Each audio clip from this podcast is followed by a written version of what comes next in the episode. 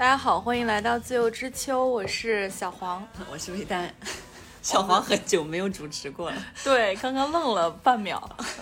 我们今天呃邀请到了我们很好的朋友，之前也来自由之秋做客过，呃，我们的陈老师，让陈老师跟大家打一下招呼。大家好，我是陈敏，今天一直在甩头。对，春天来了，大家生活上都有一些变化，还有一些新的尝试，嗯、然后今天来跟大家聊一下，就随便聊聊吧，嗯，嗯聊到哪是哪吧。最近都想了一些不一样的问题，做了一些不一样的事情，但是刚刚其实聊了一下午，发现可以归结到一些小点上。嗯，嗯那我们开始。嗯，我我是我对我最近进进行了医美上的尝试，然后我是过年的时候，嗯，然后人家在团购，嗯，呃、买了一个水光针加皮秒，还有一个 M 二十二 什么的，那个我我忘了名字叫啥了。嗯，他们三个三针加到一起，就是是基础的嘛，三针加到一起九百多，但是正常一针可能都要就是一两千块钱这样子，而且它对应的这个医院是一个挺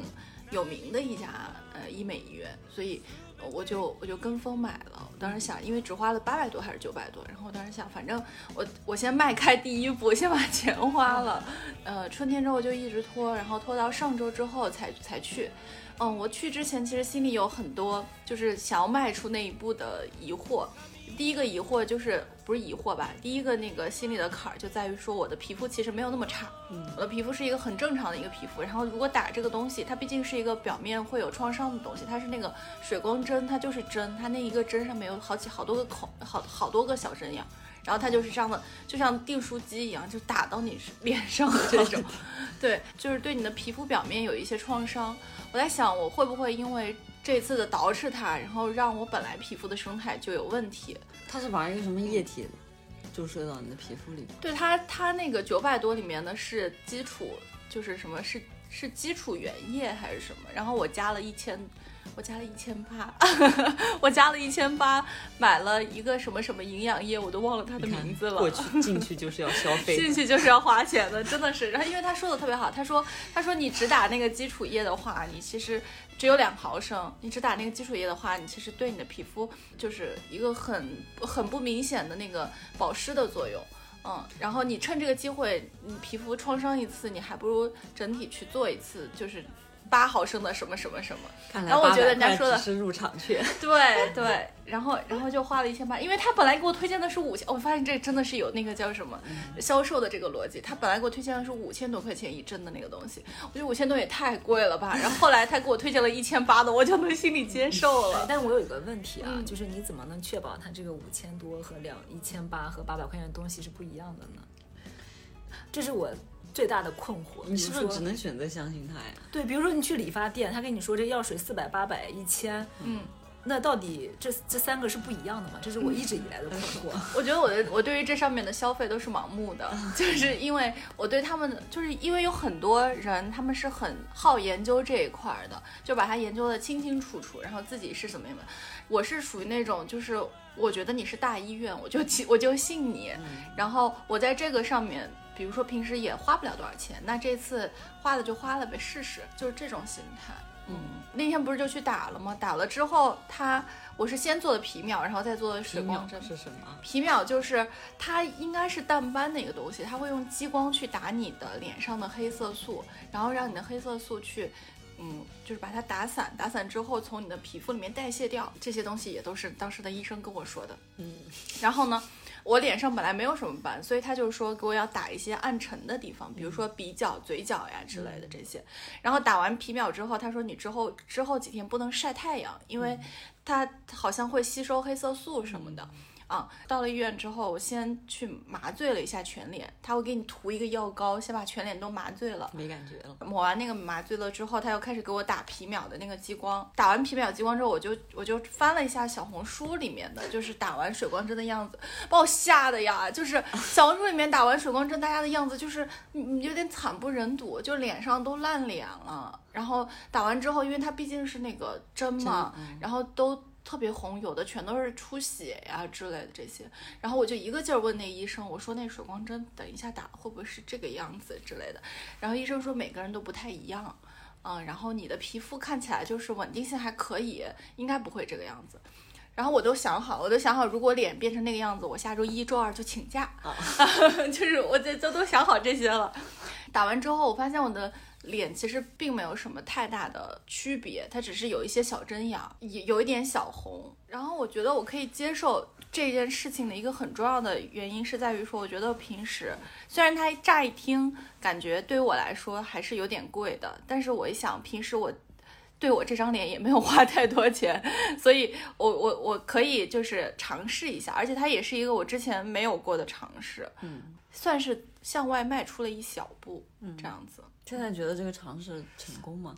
我觉得还不错，就是最近的皮肤是心理原因还是什么，好像确实上周好了一些。对对对对，是会稍微能稳定一点，会更。因为我刚好两周没有见你，就是你跟我说的那一周，你说你要去的那一周，他皮肤看着很好啊。嗯嗯，对。然后我觉得，哎，可能是有用的吧，所以说这是一个还挺不错的尝试吧，对我来说。嗯，那你还会继续吗？我看吧。太贵了，太贵了。就就是我我我决定后面再看，然后嗯，把敷面膜这件事情先提上日程。下面轮到陈老师，陈老师做出了突破性的尝试。我我最近呢，就是以我这个年纪，那个三十六周岁加，然后呃开始零基础学街舞，嗯、这个是我我我是一个比较严肃的人，嗯、然后正经人啊，对，就正就是特别就过于正经，嗯、然后。所以在练街舞的过程里面，其实就这个事儿说出来，大家都觉得特别颠覆我的人设，就觉得是一个我不可能跟他产生关系的事情。我自己在我的认知里面也是一直这么认为的，呃，但是，嗯，就突然有一天，我觉得，嗯，我要去做一件我的人生从来想不到我会做的事情，以及有可能等年纪大了可能就不好做的事情，所以我要抓住。就最后的一点青春，然后我就抓住青春的尾巴，然后我就去体验，然后体验了我就开始上课，然后昨天今天已经上了呃四个小时，就是在练习一些基本动作，还蛮有意思的。然后呃是对这种过于正经的人的一个很大的颠覆，嗯，学了很多，学了很多。呃，跟我的性格相处的学了很多搔首弄姿，对，就是你比如一下，一直在呃搔首弄姿，比如说今天学了很多摸自己的动作，就是就这样。呃，老师一直教我说你要真的摸，就怎么好看怎么摸。我说完蛋了，我自己一个人洗完澡我都没有这么摸过，就是都没有真正的欣赏过自己。但是他其实要求你一种呃更开放的眼光。嗯，去看自己，这个本身对我来说就是一个很大的挑战，因为我是一个非常内敛的人吧，就是我不太会正视自己，沉默寡言的文化人，就类似。对，然后我这个舞蹈是一个很开放，就是跳得好的人呢，大家都觉得很开心，但是对我来说其实挺难的，因为我第一个零基础，第二个我的协调性特别差，第三个呢肌力也不太好、呃，对，就是肌肉也没有什么力量，然后然后。记忆力特别差，然后动作一直忘，就是，但是它挺有意思的，我觉得它激起了我的一些，呃，挑战欲，激起了一些，我觉得我就不信我的人生搞不定它，我想试一试，我觉得这是对我来说，呃，在很多事情已经驾轻就熟，或者是我已经能够承受那些熟练的事情所带来的，呃，不太确定的那个部分的一些小小的失败的这个稳定的心态之外的一件事情。就这个事情对我来说是一个完全全新的感受，它会让我把很多体验再从头来一遍。就是我的，比如说现在就是挫败感，就是我在快把你的签名跟大家说一下，我的签名今天改成了工作哪有街舞难，就是太难了。他把我在工作里面所建立这么多年的建立起来的自信和成就感，呃，一夜之间磨平了。我现在就是被街舞的挫败所笼罩，但是它激起了我的斗志，我觉得这一点很好，就是试一试嘛。就也许我就以承认失败告终，也许呢，我就发现我激发了一个更年轻有活力的自己，然后我的记忆力在这个过程里面变好了，然后我就会变得更年轻，然后我在这个过程里面我的肌肉的力量也变好了，然后我整个人也更开朗了。我觉得它就是一个很好的事情。假如说没有这个很好的结果啊，先给自己的半途而废，先埋下一个那个。就假如说我确实没有很好的一个呃结果练的也不是那么好，我觉得这个这个这个事情好像不那么适合我，但是也没有关系嘛，因为我体验过它了，我尝试过了，我觉得这本身就是一个很好的尝试。我觉得我之后嗯、呃、应该会在很长一段时间里面会继续练它，要花很多的时间，它可能是我工作之外一个非常大的课题，我去面对和挑战它，我觉得挺有意思的。对我来说是一个，比如现在满脑子都是街舞我觉得对我来说是一个非常好的呃，在我紧张的工作之余给了我一个非常好的调剂，我觉得非常好，我觉得我的人生走出这一步我觉得我就给我自己掌声掌声掌声掌声。对，哎，我我有好奇啊，他那个摸自己那个动作啊，其实不是像别的动作一样有严格的范式，就比如说必须从哪儿摸到哪儿，必须怎么摸，它实际上我理解是不是一个就在镜子里欣赏自己身体的这么一个过程。对，它有很多动作，有的时候是需要连起来或者是怎么怎么样，总之呢它有一些就是老老说你一定要摸实，你不要空摸，就是每个动作也要落在自己的身体上、嗯、然后就是其实是要表达出一种自信快乐欣赏自己的那个状态、嗯、你怎么摸都行，你怎么舒服怎么自在怎么开心怎么摸，它是一个很健康的那个摸，就是就是对，就是你对你的身体非常的自信、嗯、对你享受这个事情。 嗯, 嗯那个我觉得那个老师的那个状态我就特别羡慕，我觉得他就是很自然然后很健康、嗯、你就是很向往那个东西。哎，你不是说你还有个同学就是说好像跳的也不咋地，但是状态特别好，然后大家都特别羡慕，是有一个什么胖胖的同学啊？对，就是呃跳舞就是有个学员，我当时在看人家、嗯、他就是呃胖胖的，就是穿的也不是很街舞，但是他跳的特别享受，他就是你知道这个音乐一响起来他就旁若无人、嗯、他就进入了一种就被这个被这个音乐赋予了一个灵魂，他就整个人被激活，然后就是舞得旁若无人。就那个老师说你看他不管跳的好不好，他在人群里面就一眼被看到，所以老老师把他拉出来让他去录视频、嗯、然后他就音乐停停了他还没有停下来，他自己跳得很开心，他很享受、这个、他特别享受、嗯、我觉得这个状态就特别特别好。我这个其实是我很羡慕的一个状态，因为他其实是跟自己的身体相处得非常好、嗯、但像我这样的人我很难支配我的身体，所以我才在这个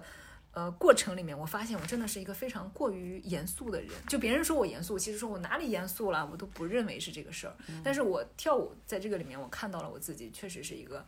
很非常严肃的人，就是很放不开，拘谨、嗯、对，很拘谨，对，很拘谨。所以表演第一课才是解放天性，对，就是很有意思。但现在我还没有解放，现在我只是第一步，对对，我现在是第一步，就是我找到了我的身体的呃各个位置，因为以前就是比如说我记得我之前料练呃练很多呃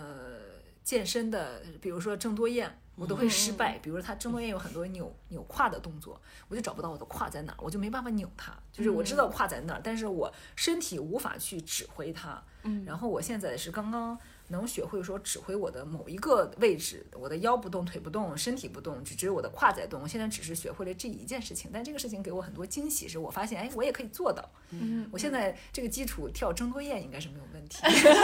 这样能跟得上，但是就做的标准不标准另说，但是至少我觉得我可以呃，就指挥我的身体的一些部位了，我觉得这个就是身体的一个觉醒，嗯，还蛮好的，就一个觉知吧，嗯，对，嗯，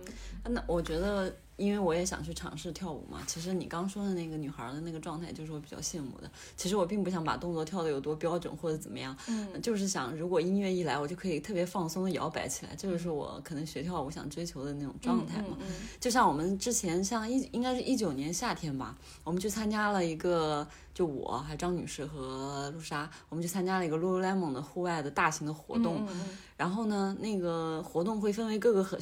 各个小区域，像有的区域是老师在户外，大家就在户外上瑜伽课，有的区域就是在放音乐，嗯，你就特别可以明显的，因为有很多外国人，你就特别明显的感觉到外国人和中国人那种内敛拘谨的区别，嗯，那些外国人也不会跳舞，但是音乐一响他就在那里胡乱的摇摆，就特别开心，就就在胡乱的摇摆，他就很开心。我们就呢，要么是站在旁边拍那个拍他们视频，觉得很羡慕，然后要么呢就就站得稍微远一点的地方，嗯，然后稍微的那么动几下，多少有点扭捏，就是中国人的这种内敛跟拘谨是。跟他们对比起来就特别强烈，嗯，是，就是放不开嘛，嗯，就突然想到谷爱凌了，就是因为她也是，就是不管是面对镜头还是怎么样，他都是一个很放松的一个状态。对对对，嗯，他会享受他当下的一些事情，他不是那种传统意义上吃苦耐劳的运动。对对对对对对对，我自己觉得我在这个我现在当前的这个年纪和呃生活状态下去学街舞，可能有一个我年轻时候所比不上的优势。就年轻的时候我就会觉得很在意自己的表现，觉得我自己不好，如果在人群里面我觉得我自己的表现不得体什么的。我现在已经呃超越了这一点，就是我不再会在意他人对我的评价，所以我跳舞的时候，哪怕我们今天的课十几个人，我跳的巨差，但是我也不会觉得说外面的那些等待上课的人在看我的笑话，因为我根本不在乎。就是我的眼睛，我也不会去看别人跳的怎么样，因为大家基础不一样，我就只看我自己跳的好不好，有没有比上一个动作好。所以其实我现在跳舞的心态是比较松弛的，就没有那么多外在的压力，这是年轻的时候的我所做不到的。虽然那个时候的体能啊身体可能都会好一些，但是我觉得现在这这个状态应该是一个我嗯、呃、开始做这件事情最好的一个状态吧。嗯、我我可以买课，也不用担心钱的问题。就是所以我开始跳舞之后，我也没有在想，就是今天讲到这儿了，我说到这个话题，我才会想，就是我为什么之前没有想到我要去练街舞？我觉得现在可能是最好的一个时候，嗯，就更自在一些。对，就是命运突然有一天告诉你你要去做这件事情，你去做了，然后享受它就好了。嗯、所以虽然是这个年纪，确实我在那个教室里面镜子里呃看到别人的脸，就都是很年轻，一看就比我小十岁以上，然后就是确实会有这个呃青春感和生命力的一些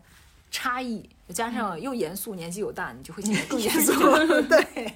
但是让我觉得没关系了，就对我来说，呃，是挺好的一个事儿。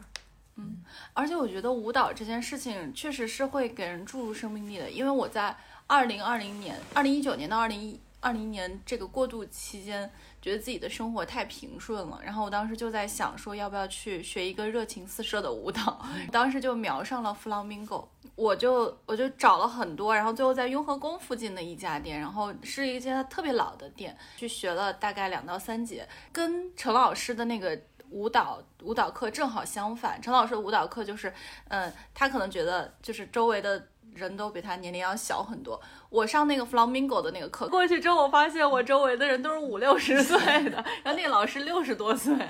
嗯，就状态很好，六十多岁，但是大家也都是就是热情满满，就是就是我自从那次我就觉得是接地气，很有烟火气的那种，有活力，就觉得就是跳舞这件事情，就是可能是享受律动的时候可以忘记自己，所以大家才会比较年轻，比较有活力。嗯，心你进入了心流的对阶段是吗？对对对，不会在意旁边的环境或者对你的评价。是的，是的，是的，是的。嗯、哦，对我做我做这个事情，我觉得还有一个呃，我关注重点的变化，因为我本人有一个缺点，是我过于关注我自己的、嗯、呃心理上的状态，或者是我个人的心态啊、感悟啊、观点啊这些事情。过于关注在我的这个能说是精神嘛，也不一定是精神，这是反正就是我执比较深，然后我嗯把注意力放在我的身体动作上，它是一个非常单纯的就是身体的事情，它不再是精神活动了、心理活动了，所以我觉得对我来说是一个注意力的转移，也蛮好的。我可以在我执这件事情上能能松弛一点，只是关注我的身体的某一个呃动作的事情。我觉得是挺好的一个放松的方式。就是平时我们我运动其实也是这种感觉，就是你当你进入心流模式的时候，嗯，你关注自己的那些事情都不存在了，比如说我的工作、我的想法、我的情绪，嗯、呃，我的关系、我的我的一切其他都都不存在了。你那段时间纯粹沉沉浸在你的身体这个心流里面，嗯、呃，我觉得这是，嗯、呃，这是就是运动用运动当中是嗯。最享受的那段时间是我我觉得就是要把自己动起来，然后动起来之后就不会沉溺于自己，不会沉溺于自我，嗯，然后动起来之后，不管是一些体感，比如说你确实可能很累，然后你要去思考这个动作要去怎么做的那个时候，你就没有脑子去想其他的东西了，嗯、然后不由自主的就会产生心流，嗯嗯，它是一个水到渠成的事情，它可能是一个非常具体的，呃，关注当下。对的一个动作，对，反抗那个焦虑的最好的方式就是具体嘛，嗯，对，嗯、对，焦虑大多是因为漫无目的、漫无边际的东西。嗯、你们现在会有什么焦虑吗？那个、我觉得具体的事情啊，那可能不算是焦虑，焦虑一般都是说不出来所以然，就是有一种隐形的情焦虑情绪，我觉得那可能更算焦虑一些。嗯，如果是具体的事情，可能是一个麻烦事儿或者是之类的，啊，就是嗯，还有有嗯有具体的应对方案或者有具体的事情要处理解决的，嗯、我觉得这就还好。嗯嗯，我觉得焦虑可能是那种弥漫在你生活当中，你说不清楚、道不明白的一个情绪。嗯嗯，我说一个，就是昨天跟别人去吃饭的时候，我看到别人的一个焦虑吧，就是，嗯，我昨天去跟一个我对象的那个朋友一起去吃饭，然后他那个朋友是在一个大厂，现在是在大厂做市场的一个一个男孩，然后现在可能三十岁出头吧，呃，差不多三十岁出头。不喝酒的时候，你会觉得这男孩是挺神采奕奕的，而且挺自信的那种，但是他他们喝酒喝到深处，就是喝多了之后。就是这个男孩就会有一种就是被枷锁套牢的感觉，就会觉得呃，我现在在这个年纪是比不到比不过很多同龄人的，我非常焦虑，我对于我的生活，我觉得我生活没有希望了，高不成他用了高不成低不就这个词，嗯嗯嗯，然后而且他会把，比如说他会把我们拉到跟他一个战线，很容易去通过一些外界的事情去归因自己的、嗯、呃，比如说一些东西，他会他会觉得说有一些年龄比他小的人比他的职级要更高一点，比他拿的要更多一点，然后他的女朋友可能要比他更优秀，但是他自己又是一个传统男生，然后他就会心里就会一定要想就就会想说我一定要比我的同龄人要更优秀，然后他昨天说的几个点都让我特别印象深刻，除了刚才说高不成低不就之外，他昨天还说就是他觉得他输了觉得他自己现在就是就是是一个就有点 loser 的状态，但是他实际上他在大厂里面呃，就是如果从我们外界人看他他其实理理论上应该是一个还比较优秀的一个人，但是他心里面会有这样的困境、嗯、他还有一个困境是在于说他现在快已经三十多岁了、嗯、但是他还没有所谓的成家立业，嗯嗯，然后他觉得呃没有立业就是人生的失败、嗯、然后这些东西我觉得就是我昨天就是跟他们聊着聊着我就觉得哎呀，就是父权社会不只是在给女性枷锁，也是在给男性在有各种枷锁，就是你必须要有男男子气概，你必须要三十岁之后成家立业，你必须要呃跑跑赢同龄人，然后你必须要不能高不成低不就，必须要是站在金字塔最顶端、嗯、但是你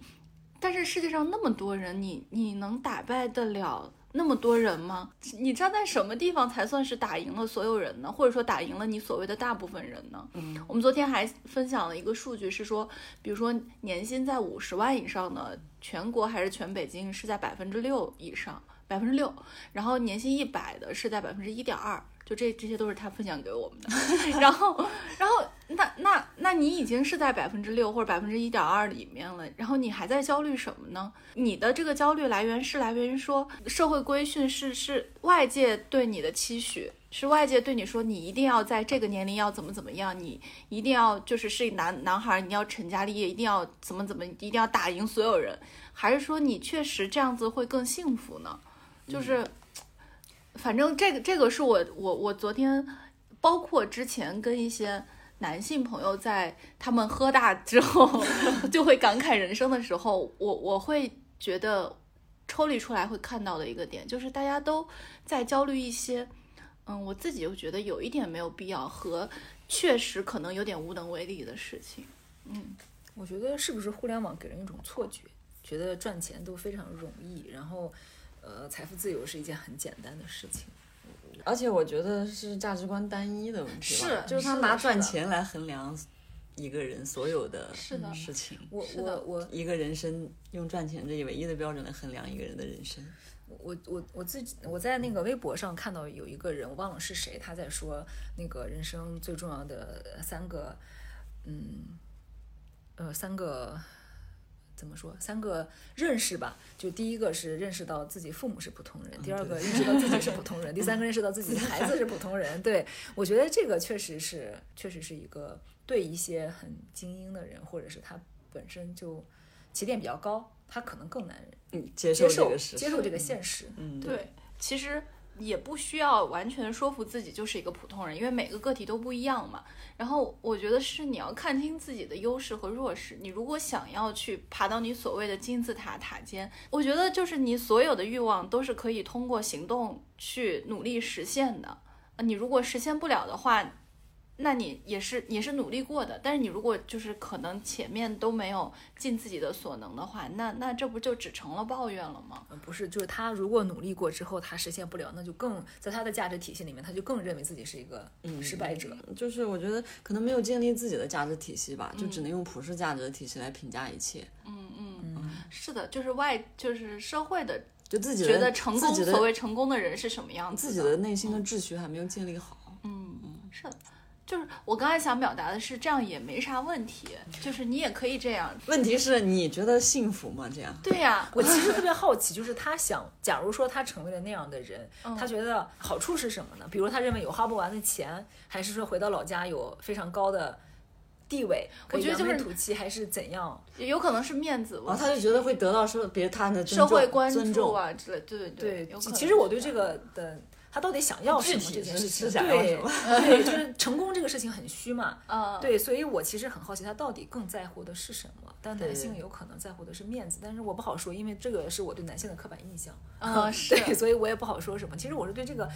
呃，他到底要这个东西是想得到什么？是啊，很好奇，就是他心里面的那个。追求的到底是什么？好生活是什么？嗯，对，你就不能说我要更好的生活，你你要么就说我想更有钱的生活，我有钱来买车、买房、买包，对，对对，要么你就说对吧？嗯，他他他这个核心到底是什么？就你再往下追问，他可能也不知道是什么。是的，是的，是的。我自己有一个。呃，这个过程，但是这个过程很短暂，就是我在买房的那个过程里面，我特别想证明这个房子每一分钱都是我自己出的，事实上也是这样、嗯、但是我之所以想这样，是因为我觉得呃，女儿呃，因为我们生活在一个我生活在一个呃厌女环境，就是就是整个就是重男轻女的一个环境里面、嗯、所以我自己很想证明女儿也有这个能力，就不需要靠家庭、嗯、我也能自己买房养活自己，能过得很不错，所以我急于想要证明这一点，这就是因为我自己的、呃、成长环境所带来的一个对我的影响。等到我实现这一点的时候，我对此就放下了，因为我觉得证明它没有什么用，就是你自己过得开心就行，别人还是会拿婚恋市场上那套价值观来评价你，他们他们依然认为女性的价值就是，呃，生孩子、带孩子，嗯，呃，所以我觉得我没办法跟这个东西去，去真的证明什么。我只要自己内心肯定我的价值，我确实有这个能力，我能过好就行了。你到底证明给谁看呢？我证明给全中国的人看吗？我觉得一证明就落入了他们的圈套，是吧？就是，所以我我我是我是自己做到了某一个呃这个事情之后，我才发现我不需向谁证明。就是你为什么要向别人证明呢？你想获得什么？比你想获得别人的一句肯定吗？还是一句什么？其实我发现这个东西是虚的，所以我我把这个事儿放下了。我我只想追求我自己的快乐，我不想拿别人的价值体系，因为如果我在证明他，还是我活在别人的评价体系里。对对对，是的，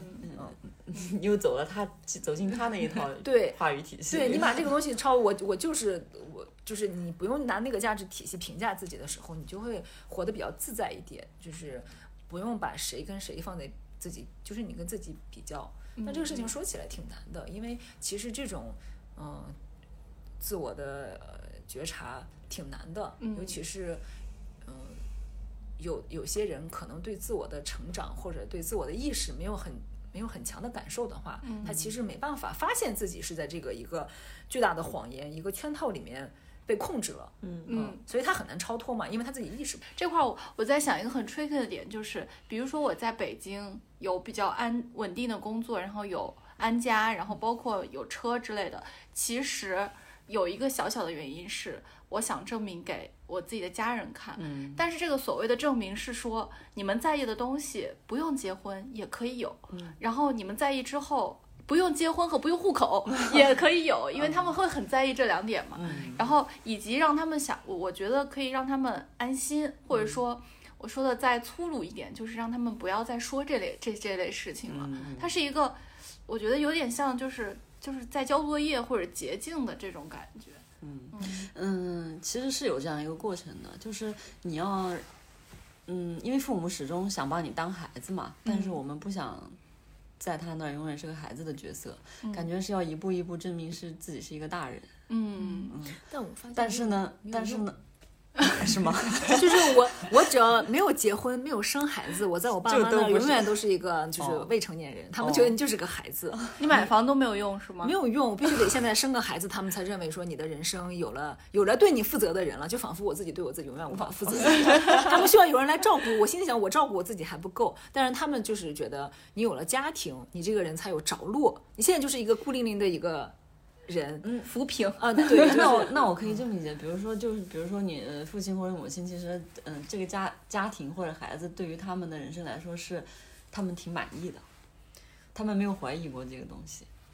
什么意思？就是父母关系也比较融洽，然后你你跟子女的关系也还不错，就觉得这个东西对他们来说，呃，当然刚开始就做这这件事情之前，他们觉得是坚信不疑的，然后经过这个实践的过程之后，他们对这个更加坚信不疑，并没有发生动摇。就比如说像有的父母，啊、他可能原来是觉得是必须要有婚姻的，嗯、但是他的婚姻不幸的话，他可能也会回头来反思一下，是不是真的有必要，嗯、就是为了婚姻而婚姻。嗯，我我我爸妈他们两个人感情特别好，到老了都非常好，嗯、所以嗯、呃，他们是互相照顾和体谅的那一类人，所以他们两个人都在婚姻里面尝到了甜头，嗯、然后加上孩子，因为做女儿的嘛，反正我就是对父母比较体贴，然后嗯，所以他们也尝到了有孩子的甜头，就是家庭生活对他们来说都是正向的，对，嗯、他们没有觉得有什么痛苦，但其实我在成长的过程里面有比较大的痛苦，这个痛苦是直到我很大，就是前几年我才意识到是因为重男轻女导致的，但是以前我都认为是我自己不够好，后来我发现了不管我做的多好都是因为我是一个女儿，我就有天生的缺陷，嗯、对，呃，但是我的父母对此是没有认知的，所以他们其实生活在一个很稳定的很确定的幸福里面，嗯、呃，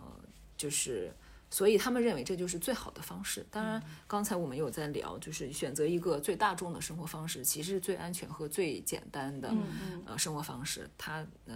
是最省力的，嗯嗯，虽然我们说养孩子很麻烦，但是实际上它这种生活方式是比较省力的一种生活方式，是，嗯，父母可能也更希望你安全一点容易一点，没有哪个父母说希望你度过拥有挫折的拥有挫折的人生，希望都希望你一帆风顺。对， 对， 对，我我爸妈对我的要求就是或者他们对我的期望就是我有一份能养活自己的工作就行了，也不要挣那么多钱那么辛苦，然后两个人过日子过得挺好的，能能互相扶持，然后有个孩子很健康的长大，就跟他们的人生一样，他们认为这就是幸福的范本范本，对，嗯、但实际上恰恰相反，我觉得我们就刚刚小黄也说他他说需要生命力，我就是说嗯，就是稍微我咱们一起讨论，就稍微进入安稳的环境我们就特别有警惕心理，嗯嗯、就是很怕这种安稳的就是温水煮青蛙的这种感觉，是是，嗯、是刚才说到焦虑感，就是我最近的一个，就是因为焦虑感刚才就像魏女士说的，它是一个弥漫在可能是各处生活各处，然后你稍微停下来之后你可能就会想到的这种这种这种情绪，然后我自己的一个很重要，就我这个这个这个情绪已经弥漫了很多年了，就是嗯我我特别怕安稳的时间太久，安稳的时间如果一旦一久我就会心生警惕，我就会觉得哎这个事情是不是太太舒适了，是不是不太对，那下一个这个让他去打破这种安稳的方式是什么呢，嗯、就是我可能会去想这件事情，嗯、它不仅仅是比如说一次旅行就可以去一次旅行，它只是一个调剂或者是它只是很表面的一个东西，它可能是要换一种生活方式才能够去打破这种瓶颈，就是不想丧失更多的可能性吧，嗯、对对对，就是我一直都觉得就是生活应该是各种各样的可能性，而且你其实是有很大的自主选择权的，就是我不知道这种自信心或者说这种这种想法是怎么来的，就是当别人说我觉得自己是就没有什么选择权的时候，我心我心想我觉得人生到处都是选择权，就是只要你敢的话，只要你愿意去做一些事情的话，你其实是可以，当然有可能是因为站着说话不腰疼或者怎么样，但是但是确实我现在是这样心态，就是你可以去选择你想去做的事情，就看你愿不愿意去选择了。你比如说，你可以去选择，就是不用上班，然后去呃去去新疆开农场之类的这种事情，代价可能是先把你的房子卖掉，嗯，然后以及去必须要找到一个长期的稳定的或者或者不稳定嘛，就是你喜欢做的事情并且有收入，嗯，这样子。那那如果你的这个念头足够强烈的话，那你就做就行了，就是它只是它是你的选择。就是你不，我不愿意困到现实里面，困在现实里面。嗯、但是有的时候就是不得不，有的时候的困境和那个焦虑就在于说，你确实好像被什么东西束缚住了。嗯嗯，哎，我觉得我跟你们可能不太一样，这个也可能跟成长的环境有关系。我从小是一个非常，嗯，嗯怎么说呢，非常常规的一个人，就我的任何、嗯、呃经历都很常规，然后。因为我很难做决定，所以我基本上都是被选择，就我的工作换来换去也是因为呃别人选择我，所以我其实没有什么生活主动的选择，我其实特别稀里糊涂，我没有像你这样明确的认知说生活就应该是多样的，这是我长大之后我意识到的。以前小的时候我就从来没有想过我的人生会有别的选择，我觉得我就是过上最正常的人生，就是最普通的最常见的那种人生的一个人，但是我稀里糊涂走到今天。然后我对于安稳这件事情，其实我到现在都没有什么特别明确的呃抵触，但是我对于尝试也没有什么很强烈对很强烈的东西、嗯、我只是就是一些突发奇想或者是一些身体的惰性导致我今天在过这样的生活。但是我前两天有一个感受，其实跟安稳这个感受有点像，但是它是另外一种呃描述，就是我觉得我最近发自内心的感觉，我目前是我人生中最幸福的一个状态，就是我现在比过去的任何一个时候都要年轻，但是我比之前的任何一个时时期内心都要更有力量一些。然后呃，我现在一个人生活，然后有一个猫，然后就是工作我还挺喜欢的，然后朋友也挺多的，朋友会给我很多情绪的安慰，然后嗯就是我我无法想象我的生活里面发生任何一个大的变动，比如说我结婚了、呃、我生孩子了，比如说那个呃父母生病了，你现在父母很健康嘛，比如说我自己有什么问题，或者这个行业巨变我失业了，什么诸如此类，它有可能在大众在别人眼里看来是好的事情，哎你结婚了，或者是差的事情，但是这些事情任何事情发生我都不希望他们发生，是因为我觉得它会打破我现在的平衡、嗯、就我现在达到了一个非常平衡的状态，我我学街舞或者是做任何的事情，我觉得只是在我平在我平衡的幸福的生活里面锦上添花，呃，对，就是我做了一点事情而已，它并不是一个非常大的、巨大的对我生活的冲击，嗯，所以我特别害怕有什么事情来冲击我当前的状态，但是你又很难预料到，所以我我当时在豆瓣写了一段话，我就说，在洪水来临之前，我就先抓紧时间，尽情的享受我当前的状态，因为明天你很难预料嘛，嗯，就我自己觉得我很难，我其实没有在追求什么变化或者追求什么不安稳的可能性的人生，我我的人。我从小到大对此没有什么野心，我觉得我看别人的人生，我觉得也挺精彩的，我好像自己经历了一样，我自己就我自己很懒了，我是一个比较懒的人，所以我嗯没有对此有那么大的，我觉得我就是一个大众，我从审美上，从我对事情的选择上，从我很多的决定上，我都是很大众的一个人，只不过现在我是非常呃，女性的一个人，因为我觉得我我的自我意识一旦觉醒了，你就回不去了嘛、嗯。所以我在这个方面是有捍卫的，在其他层面上，我觉得就还好，就自洽就好了吧。嗯、就是也不用非得要说别人的说的就是对的，人生就是要怎样，或者就是要怎样，嗯、就人生没有那么多怎样。嗯、对你就是过一种生活，一成不变的过下去，嗯、你自己享受它，开心就好，其实也挺好的。对对，呃，反正我反正我觉得我就是很大众的一个。嗯，所以有时候其实挺难分辨的，就是你你到底是自己自己想要的这个生活方式，还是大众对你的影响，还是小众对你的影响，对，就是你很难去那一小撮人影响你，你其实你也你也不知道具体到底是不是自己的想法，是的，因为这个评价体系很奇怪，比如说我的朋友都说，哎呀，你有那么多故事可以讲，我说我有什么故事啊，我就不是正常就是很正常，但是他们觉得，哎呀，你的故事太多了。我觉得就是很正常的故事啊，就是很正常的人生的挫败，很正常的人生的喜悦，嗯嗯，他说出来没有什么很很让别人觉得哇这样那样的，我觉得就是嗯很常见的一些经历吧，我我刚刚听你听你刚才说的时候，我就突然折回去想到去打水光针的这种感受，就是就是去打水光针之前，就是我的皮肤是非常，就是我觉得它的是状态，就是它的整体的生物状态是一件很是个很平稳的状态，它也没有好也没有不好，它就是还可以吧，就这样子。然后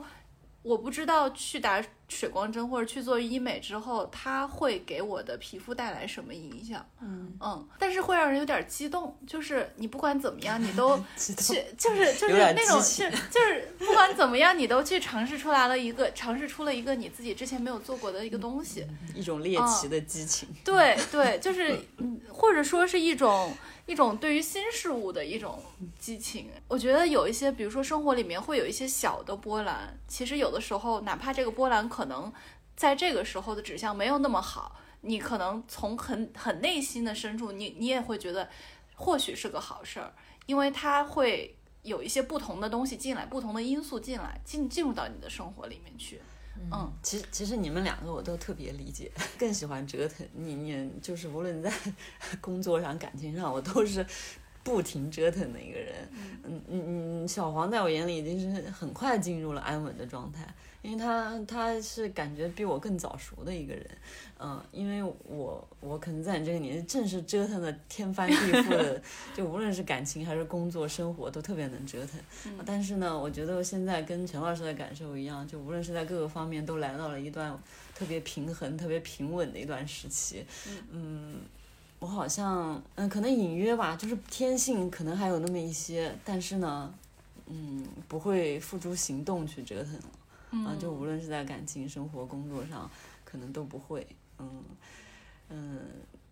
就隐约天性中可能还有那么一些残留的东西在，嗯嗯，但是呢，到了年纪之后就会把那些东西按回去。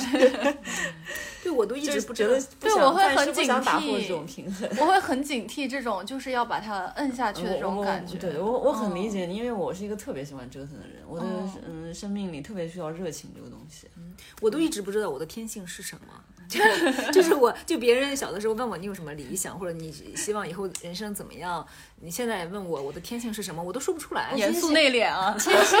天性就是很皮啊，我小时候特别调皮。嗯就上蹿下上房上房揭瓦，小时候也特别调皮。小时候是跟男的在一起，就是经常就爬树什么的。对对对，但是我长大之后，嗯、呃，开始读一些文学类的东西，我就变成了文艺女性。对，就严肃内敛。就是我的内心有很多的那个波澜，但是我的表面就是严肃脸，就是也不笑，也不怎么说话。然后内心有很多内心戏都在消化我的经历。嗯，嗯对。然后我其实并不知道我的。天性是什么，或者我在追寻什么，我我一直都是在过一种无意识的呃被选择的生活，然后直到这两三年吧，我开始对这个事情有了一点观察的兴趣。我这个观察是其实介于我就抽离出我自身的经历之外的，就仿佛有另外一个人在看着我自己说，哎，比如现在我遇到一个事儿，我就想，哎，这是命运给我发了一个什么牌，就挺有意思的，我看看它是个什么，就走下去看一看嘛。但是我我对人生的经历会有了一些兴趣，会看看，比如说想学街舞，就说哎，那我学学看看，他会把我指引到哪里去嘛？嗯，他说不定变成我终身的一个爱好，说不定也就是一种感受，嗯、一种体验。所以我，我我觉得我有了一个第三者的视角，这是我在以前的人生里面没有的。但是我即使有了第三者的视角，我还是看不清我的前路，就是我到底会走到一个什么地方去，我到底在追寻什么？其实我是很，我我不我对此不感到迷茫，我只是感到来。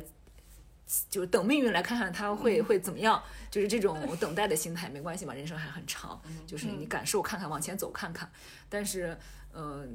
我觉得这对我来说是一个进步，但是我依然不能像别人，就像你们一样，非常明确的知道我的人生在渴望什么。我我我讲不出来这个东西，所以我觉得我很。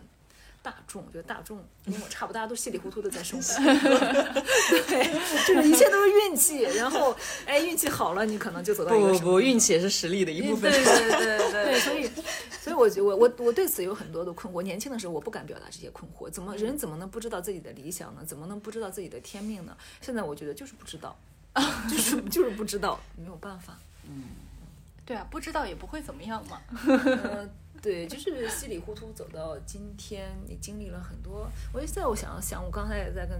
被女士讲我的人生浪费了多少时间，七年又三年什么之类的。对，但是你觉得这就是你的性格所能做出的选择。嗯，对啊，如果重来一遍还是这样，还是一模一样。对是是对，所以我当下觉得当下很幸福嘛，因为我毕竟千难万险走到今天，就是就是挺不容易的，就是一个幸存者。大家都殊途同归，你知道吧？就像刚刚那个陈陈老师说，他有一个恋一段恋情维持了七年，就是其实维持到后面也是因为没有外力把结束这段关系。但是呢，我我我想说，那个可能我这七年谈过好多段恋爱，但其实也并没有什么，就就就结局来说也并没有什么区别，就是就是只是因为我俩性格不同，嗯，就是嗯，比如说嗯，我我我。你换了一个对象又换了一个对象，就其实到最后大家也并没有什么区别，只是性格不同而已。嗯、所以我就觉得嗯嗯，陈老师可能从这七年里能能体会到一些他关于他自己的，或者认认知到他自己的一些地方。嗯，我也从这七年里面换不同的经历换得到了一些对自己的认知、嗯、我觉得最后就只是这些而已。对，嗯，就是你要说这是走人生的弯路，那其实我们走的都是弯路，到最后大家也是就是坐在这里、啊、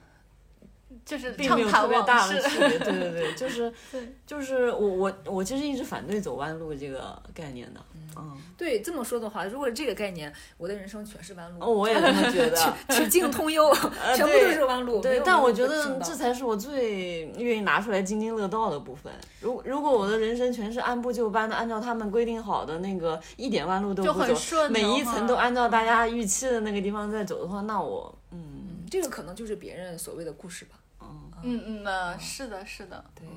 对，每一个弯路，每一个坎坎节儿，都是都是一个经验，都认识自己的过程。从来没走过直路，可以说。对，我也是。就是自从十八岁之后就没走过直路。我从十八岁以前就在走弯路，就是你放眼看去，好像你的人生的决定都是，呃，没有经过深思熟虑的，怎么会这么做决定的一些决定。但是就是性格使然嘛。对啊，嗯、就是性格使然。我今天还在我们今天还在说跟魏女士说，就是感觉有一些事件，就是所谓的事件，其实是可以更更深刻的认认识自己的，然后让自己从这些事件中会更自信，会或者说更明确，哦，我就是这样的人。对，就刚刚小王说的那个也体现出了他他比如说他说嗯嗯，这个事情我我想做，我就可以去尝试，可以做。嗯，这其实背后是他曾经做过自尝试，做过选择，然后被验证是还算是比较成功的，他才有这个自信。就比如说我，如果当初我来北漂之前，呃，北漂了十几年之后，就是连自己都养不活，我可能就没有这个自信说你想做什么就去做呀，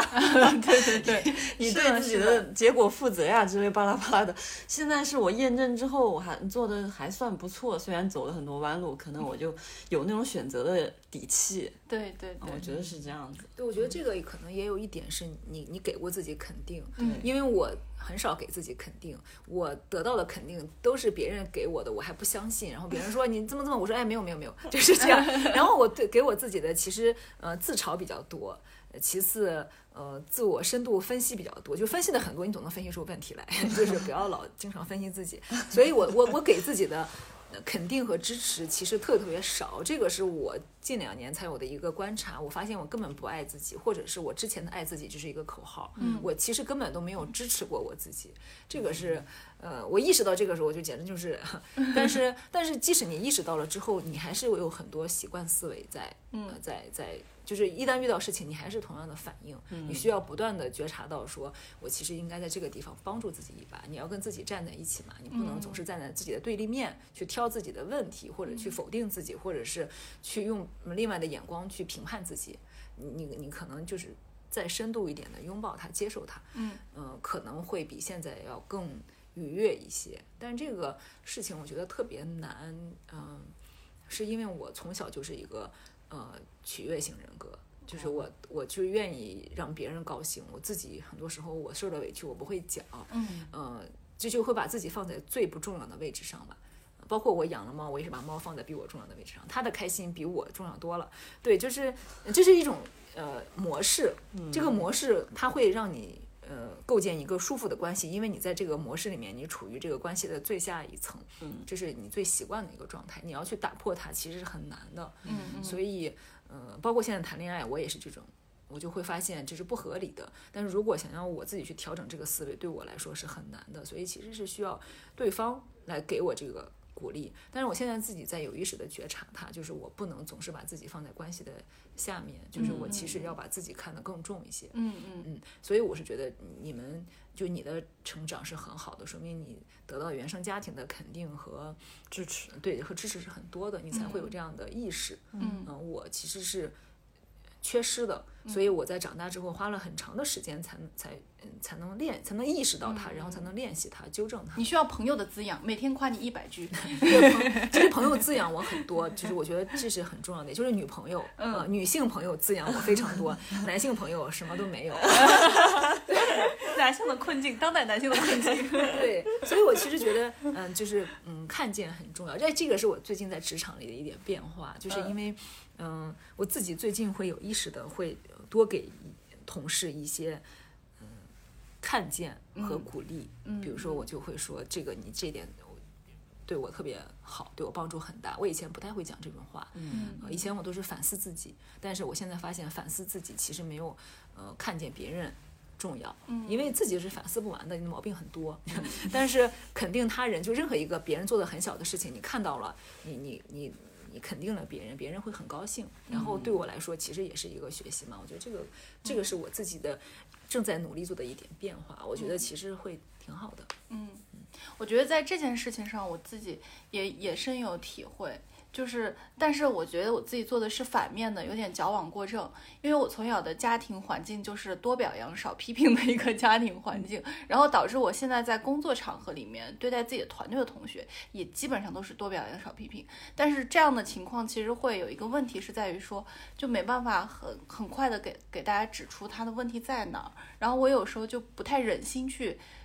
就是很严厉的指出大家的问题，就这个可能是我我自己在职场中需要学习的地方，就是所以对应的我我我会有一些自己的就是嗯自己的困困卡点吧，如何激发员工能力？对对对对，就是但这些就是都是我感觉都是一连串的，就是因为你一一一个劲儿的在表扬对方，或者是你你不分青红皂白的在表扬对方，不分青红皂白，然后然后你你对于批评对就是就也不是批评嘛，就指出错误这件事情是有一点忌讳的，就是担心会伤到对方怎么样，就是太矫枉过正的话还是会有点问题，然后这是这个事情是我最近在学习但是还没有完全学会的，我学会了再跟大家分享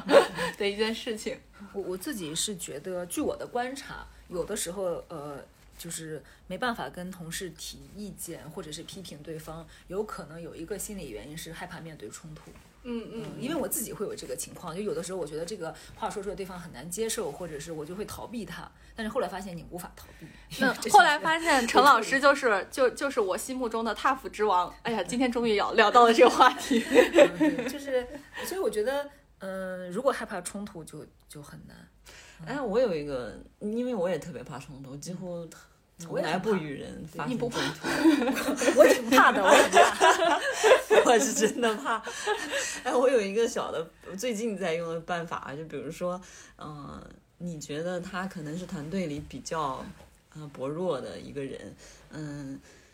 我也在冥思苦想怎么指出他的一些问题。我最近使用的方法就是，嗯、呃，我来给你梳理一下你的 O K R。就是你这么搞下去你年底就拿不到钱了、嗯、就是我来帮助你、嗯呃、怎么拿到更多的钱我一般是用这个方向来跟他聊的、嗯、我帮他一理一理说嗯哦好像是哦好像照这么搞下去是拿不到钱，那我说那我们来探讨一下怎么才能拿到更多的钱，然后完成这个 O K R、嗯、我基本上是用这个方法来我试试，嗯，我试试，我试试。当然是因为我们这个 O K R 是比较清晰的，嗯，就是目标比较具体。嗯、我跟他这样说，那那大家理下来，大家都很很清楚，确实这样弄下去是完不成。嗯、哦，那那往再往回倒是哪些点，嗯，你欠缺，或者是哪些点就需要我帮忙，嗯，都是这样这样一个方法。是，嗯，我就觉得陈老师可能。就是我我感觉啊，是是一类人，就是还是更关注事情。嗯嗯，就是他所有的想法都是要把这个事情解决，嗯、让公司的业绩更好，嗯、这是特别直接的那个初心。嗯，但但我发现职场大部分人都不这样，不是这个初目的，就是公司越大，这样的人越多。嗯嗯，他们更看重关系，是的，他们不看重事情。嗯嗯，你有时候特别不能理解这个事情做做完了之后对这个目标没有帮助啊，或者怎么样的，但你全身心的投入在要解决这个问题或者完成这个目标的时候，你根本不能理解他们为什么这样这样做。然后但渐渐的我理解了，但是这不是我们的职业天花板吗？对，这就是他们他们他们的角度思维方式完全跟你不是一种、嗯、他们不是全心全意的我要为公司好呀，让公司业绩上升，他们不是，他们更看重关系。对、嗯、因为一晨老说我是大夫之王，其实我自己没有感受，是因为有些话如果我不说，我觉得我呃对不起公司，我觉得是这种心态，就是全心全意为公司好，对，我觉得对业务好。对，我觉得这个事儿如果这样做，在我的认知里面它是不合理的，我就必须把这话讲出来。就至于对象是谁，就对象可以是任何人、嗯、所以我并不在乎对象是谁，因为有些事情不说，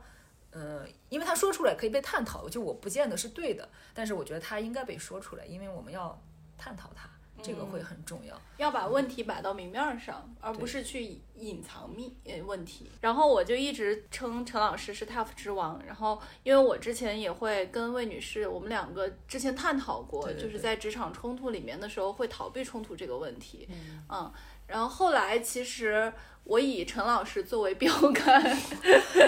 以陈老师作为标杆，其实呃，同事去做过几次沟通之后，发现其实可以更快的能达到目的。我觉得就直接，对，有一次开会的时候、嗯、我觉得有一次开的特别激烈的会啊，就是去年还是前年，就大家都在说我在这个事情里面，就他们在说他们自己的情绪或者委屈或者他的感受，我当时特别生气，就是我因为我并不在乎任何人的情绪，就谁没有情绪呢？我也有情绪，但这个事儿我们交付给客户的价值或者我们的业务做成这样了，就是你的情绪重要吗？我觉得这个东西很不重要，就先把事儿说清楚。那次是我觉得我确实很多人可能会受不了我讲话的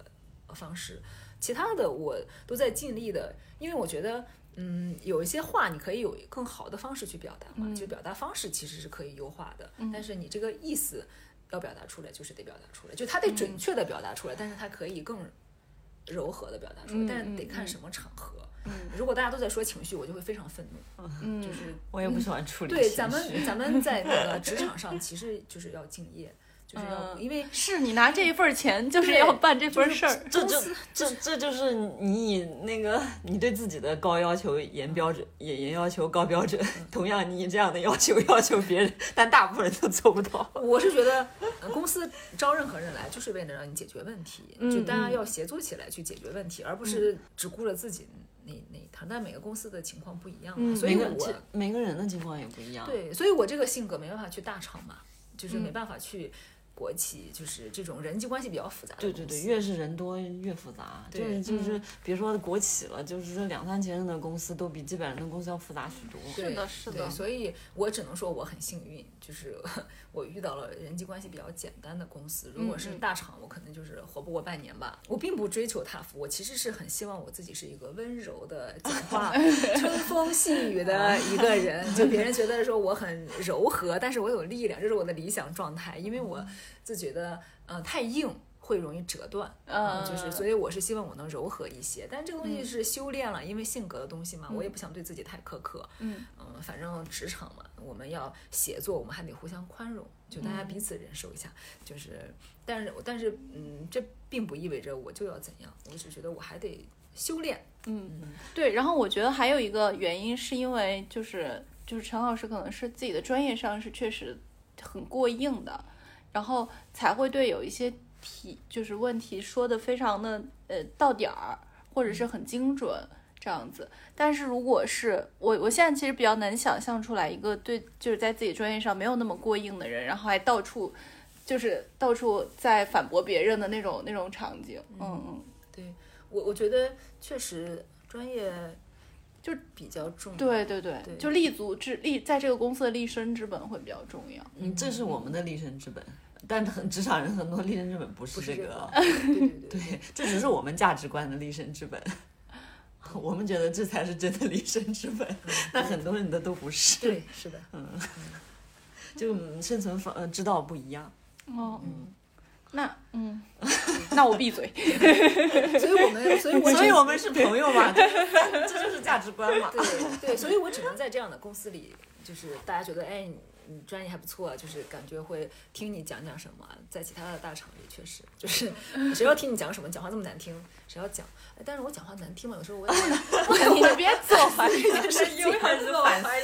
嗯，不要自我怀疑。我觉得我今年好一些了，我觉得我呃有变得稍微的软一些吧，可能吧。那不要怀疑自己，很好，非常好。嗯。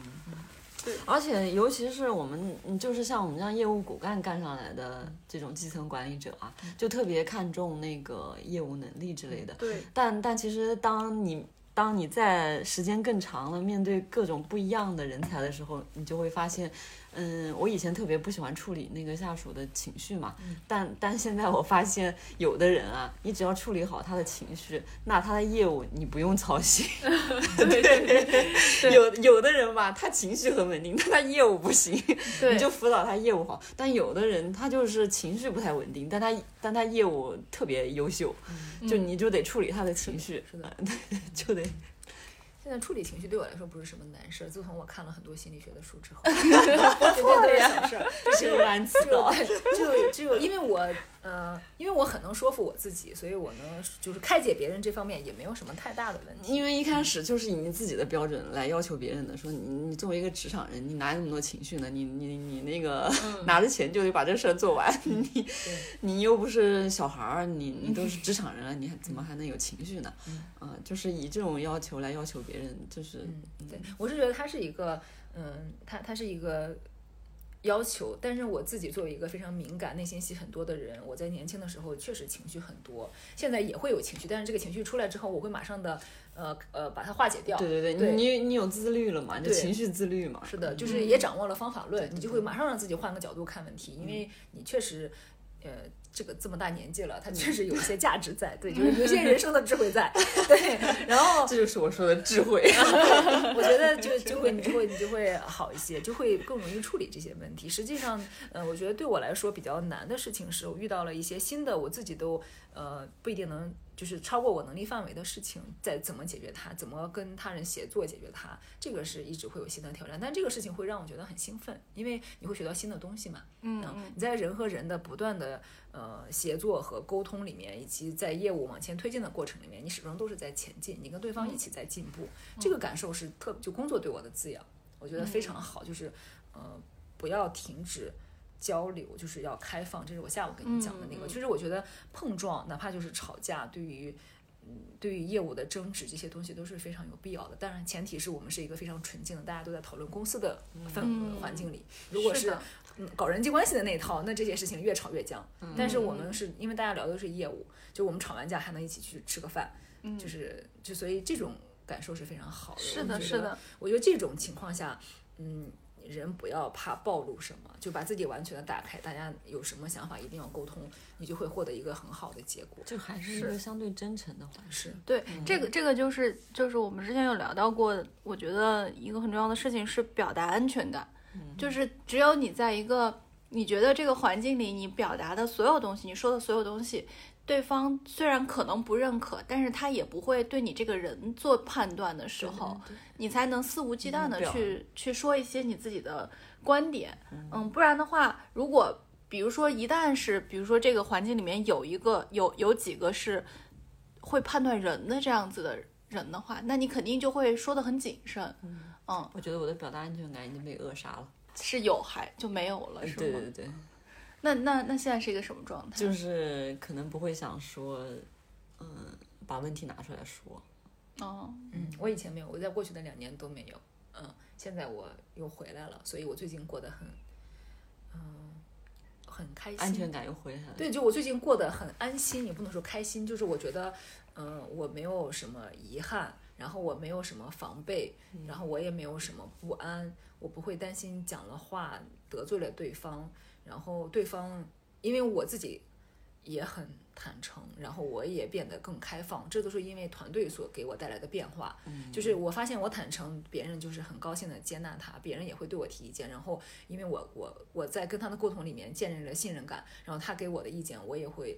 接纳，所以我们就会形成一个非常坦诚开放的这个沟通的氛围。嗯，这个东西是给人的滋养是非常非常大的，嗯，就是它它是一切的基础，如果没有这个那就就完蛋。但因为有了它，你的工作你就会觉得说它是顺的，虽然它很难但是它是顺的。嗯，就是确实工作哪有街舞难，我觉得确实建立了一个很好的呃协作的这个环境。对对对，嗯，这个环境对人对这个工作的评价的分那个占比里非常的高，我觉得。对对，所以我其实觉得，嗯，无论从哪个角度讲，我都觉得当下的生活非常的幸运，嗯，就是它确实很平衡，嗯，工作生活都很平衡，嗯，这是我觉得，呃，虽然稀里糊涂，但是也有一个很好的现在的，对，嗯，我觉得哎，这个不错。嗯，是前一阵儿因为工作上面的一些原因，然后我的就是会总会被人调动情绪，嗯，对，然后就会时不时产生想要去流浪的这种心情，嗯，然后这是什么物极必反？然后，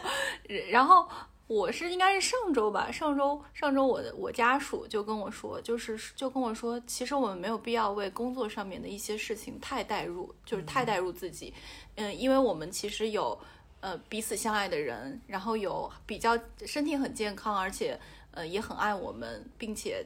各自有喜好的父母，以及我们有呃有自己喜欢做的事情，嗯，还有猫和植物，就是就是这些东西其实是，而且还有一一一帮就是彼此很欣赏的朋友，嗯嗯，这些事情是生命体的最主要的组成来源，嗯，其他的一些比如说工作上面的一些不开心啊或者之类的，其实都是一些很边边角角的事情。那这些不要让这些事情去影响到我们整体的心情，嗯，影响到我们整体的生命主体，这样子。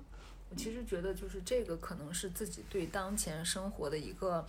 嗯生活状态的一个判断。嗯，但是我当时在豆瓣发了那段话之后，也有人跟我讲说我现在一无所有什么什么这，他们就会有一些就他们会拿你的标准去看他自己，嗯，但实际上因为你才二十出头，你怎么跟一个三十多岁的人去比呢？但实际上也没关系啊，就有的人二十出头就过得比我好多了，嗯，所以我觉得这个其实也不是年龄的问题，嗯，也不是人生状态的问题，而是你怎么去看待你的财富的问题，嗯，比如说在我看来，只要我的家人健康，我们没有什么重大的灾害，嗯，我觉得这就是已经非常好了，剩下东西都是锦上添花。你一旦意识到了你的健康出问题，你的人生的基石就崩塌了，生死之外无大事。对，所以我觉得其实把它看淡一点，就是你你你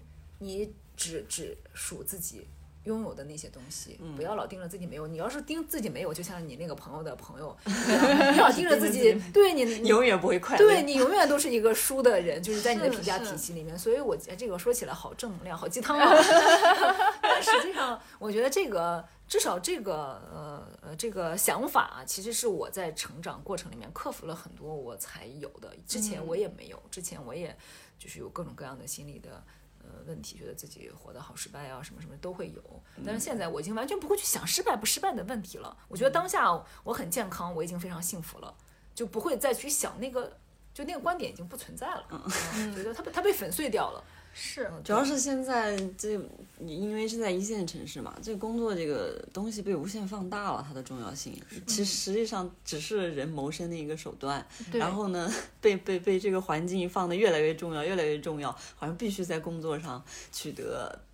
嗯，取得多大的成就，然后有一套嗯，用工作的成功来。那个给自己自信或者定义自己，就这个东西被无限放大了，嗯，就是它当初只是一个谋生的手段而已，但是你给它赋予太多意义了，嗯，然后它可以用来证明自己的价值，它可以用来证明自己的能力，嗯，可以用来证明一大堆社会地位之类的，对对，实际上它是什么也证明不了，就是，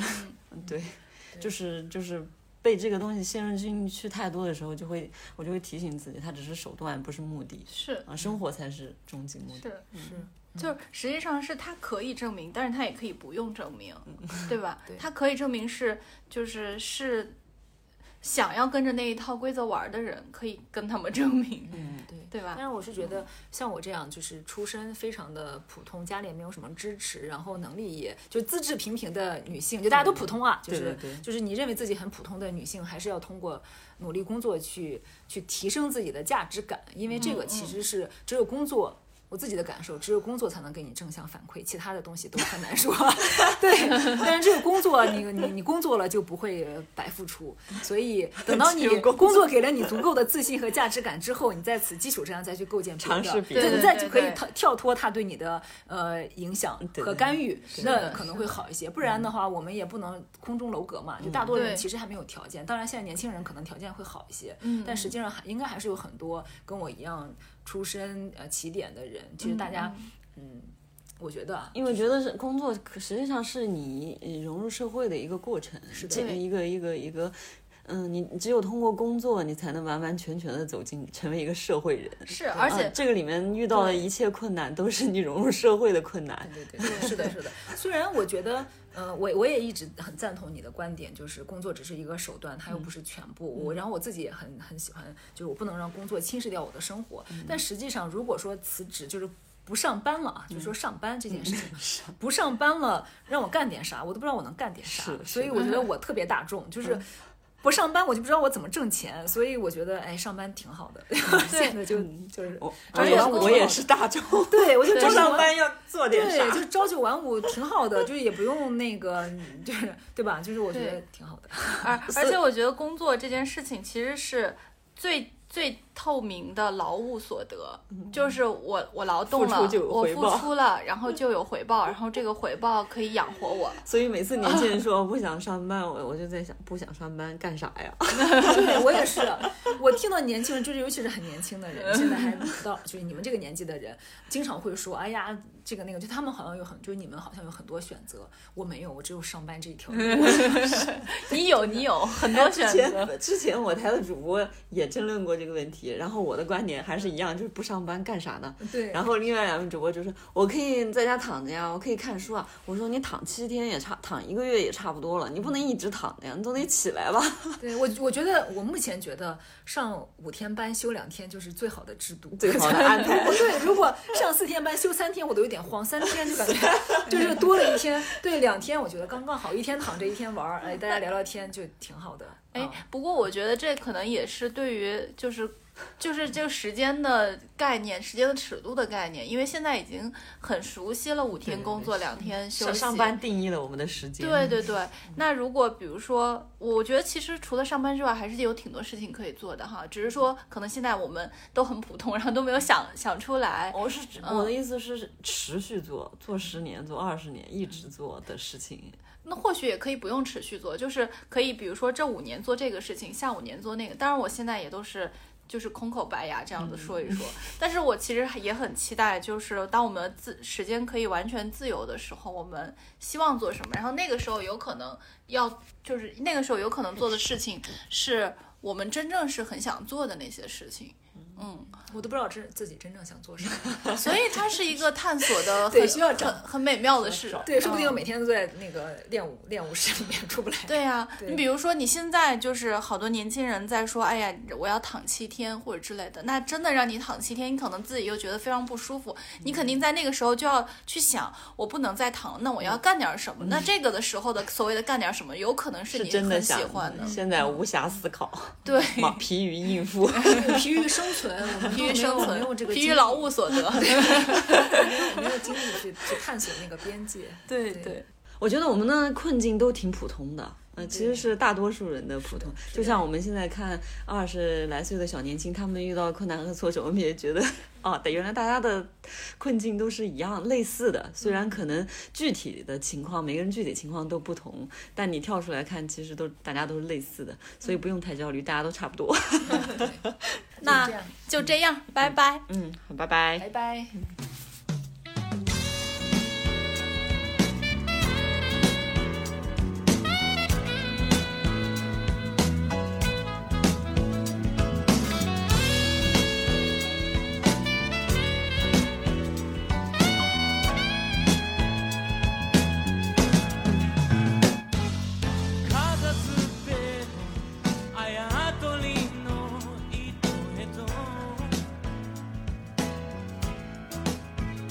自由之秋是一档泛文化类播客节目，我们会在这里分享所见所闻、所思所想，从读书、电影到美食旅行，从婚恋情感到职场成长。我们想和更多有趣的灵魂一起，以微观生活记录时代流动。我们希望这里可以成为一部自由而真实的私人生活史，欢迎关注。